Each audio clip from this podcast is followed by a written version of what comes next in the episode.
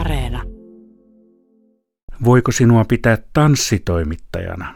No, varmaan voi jossain mielessä, että eikö kaikki toimittajat tietenkin tee vähän niin kuin aina sitä, innostu siitä asiasta, mikä nyt kohdalle osuu, mutta kyllähän tämä niin kuin tanssista ohjelmien tekeminen ja tanssista puhuminen ja kirjoittaminen on ollut mulle jonkunlainen niin kuin haave jo pidemmän aikaa.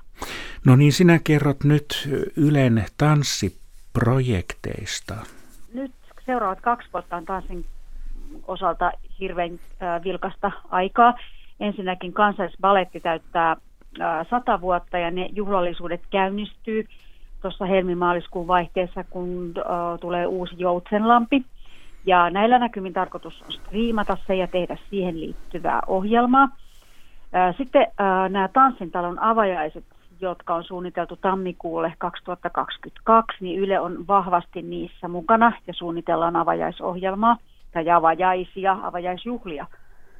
Ja sitten nyt koronakeväältä siirretyt Helsingin kansainväliset balettikilpailut niin on tulossa touko-kesäkuussa 2022. Että nämä on semmoisia isoja tapahtumia, missä ollaan mukana.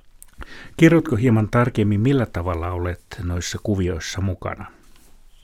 No tosiaan tämä Kansallibaletti, niin se striimi, mikä me tehdään, niin siinä on...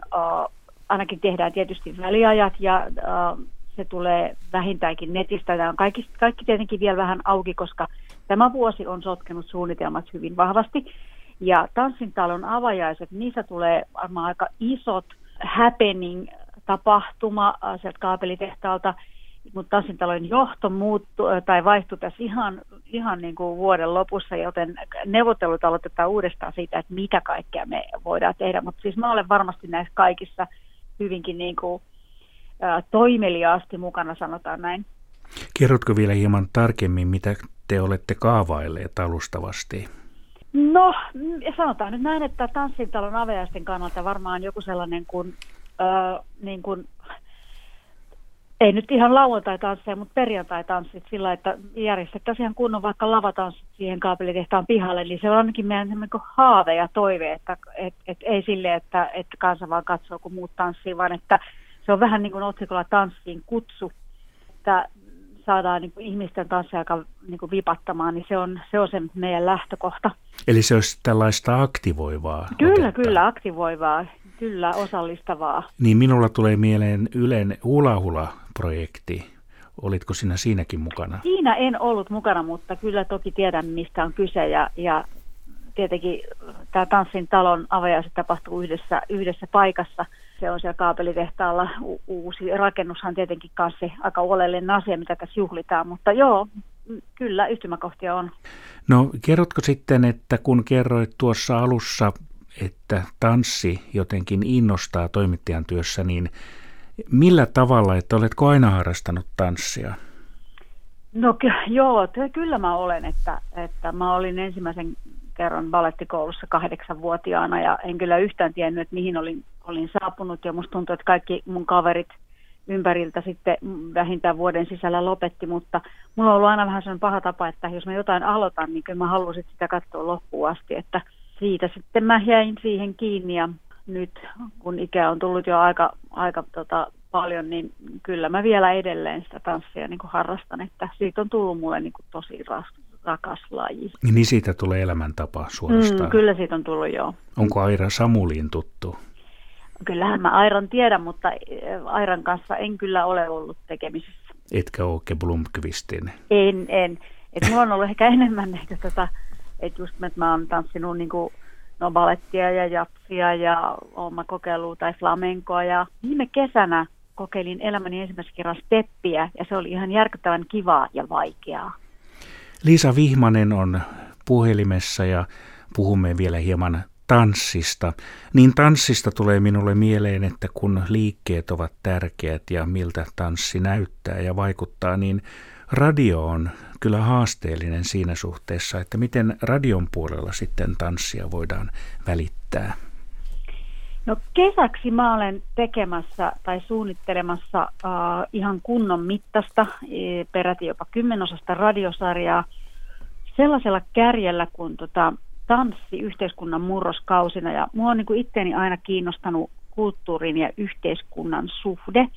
Ja kun mä jäin miettimään tätä asiaa, niin jotenkin se sisältö tuli mulle niin kuin aika silleen helposti. Et sanotaan nyt vaikka näin, että linnoissa kreivien häät tanssittiin, niin siellä tanssittiin ihan erilaisia tansseja kuin sitten työväentaloilla tai kansan parissa. Että sieltä varmaan lähdetään liikkeelle ja tullaan kohti nykypäivää, että unohtamatta tietenkään diskoja ja lavatansseja.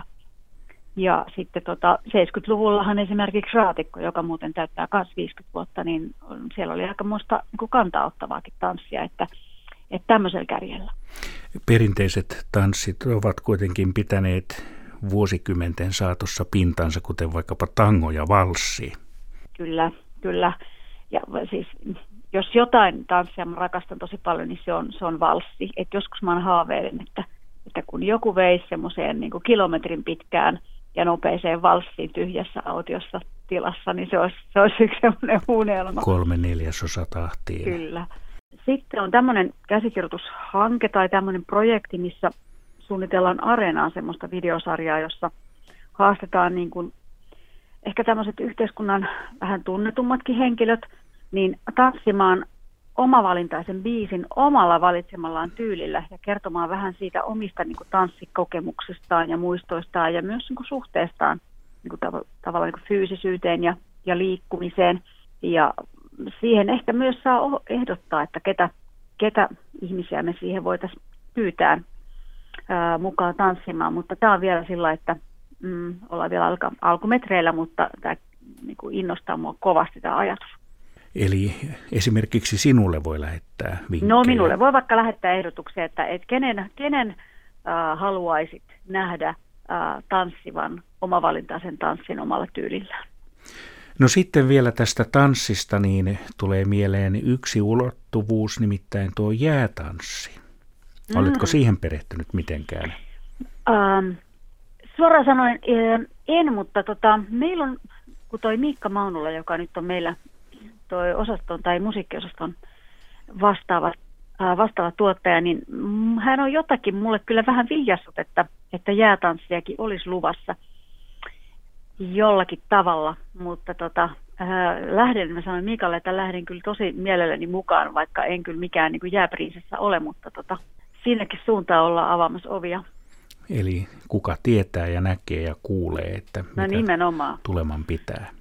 Tavallaan yksi sellainen niin kuin puoli, mikä mua vielä itseäni jotenkin kiehtoo ja kiinnostaa, on niin kuin tanssielokuva, semmoiset lyhyet tanssin kautta kerrotut tarinat, ja niitähän nyt tehdään meidän Suomessakin ihan kansainvälisellä tasolla, eli tuo Valtteri Räikkallio ja Thomas Freundlich, jotka on tehnyt lyhyempiä ja pidempiä tanssielokuvia, niin se on myös semmoinen sara, jota aion tuossa penkoa vuoden aikana, että mitä kaikkea niin kuin tanssin ja elokuvan kytköksistä voisi löytyä.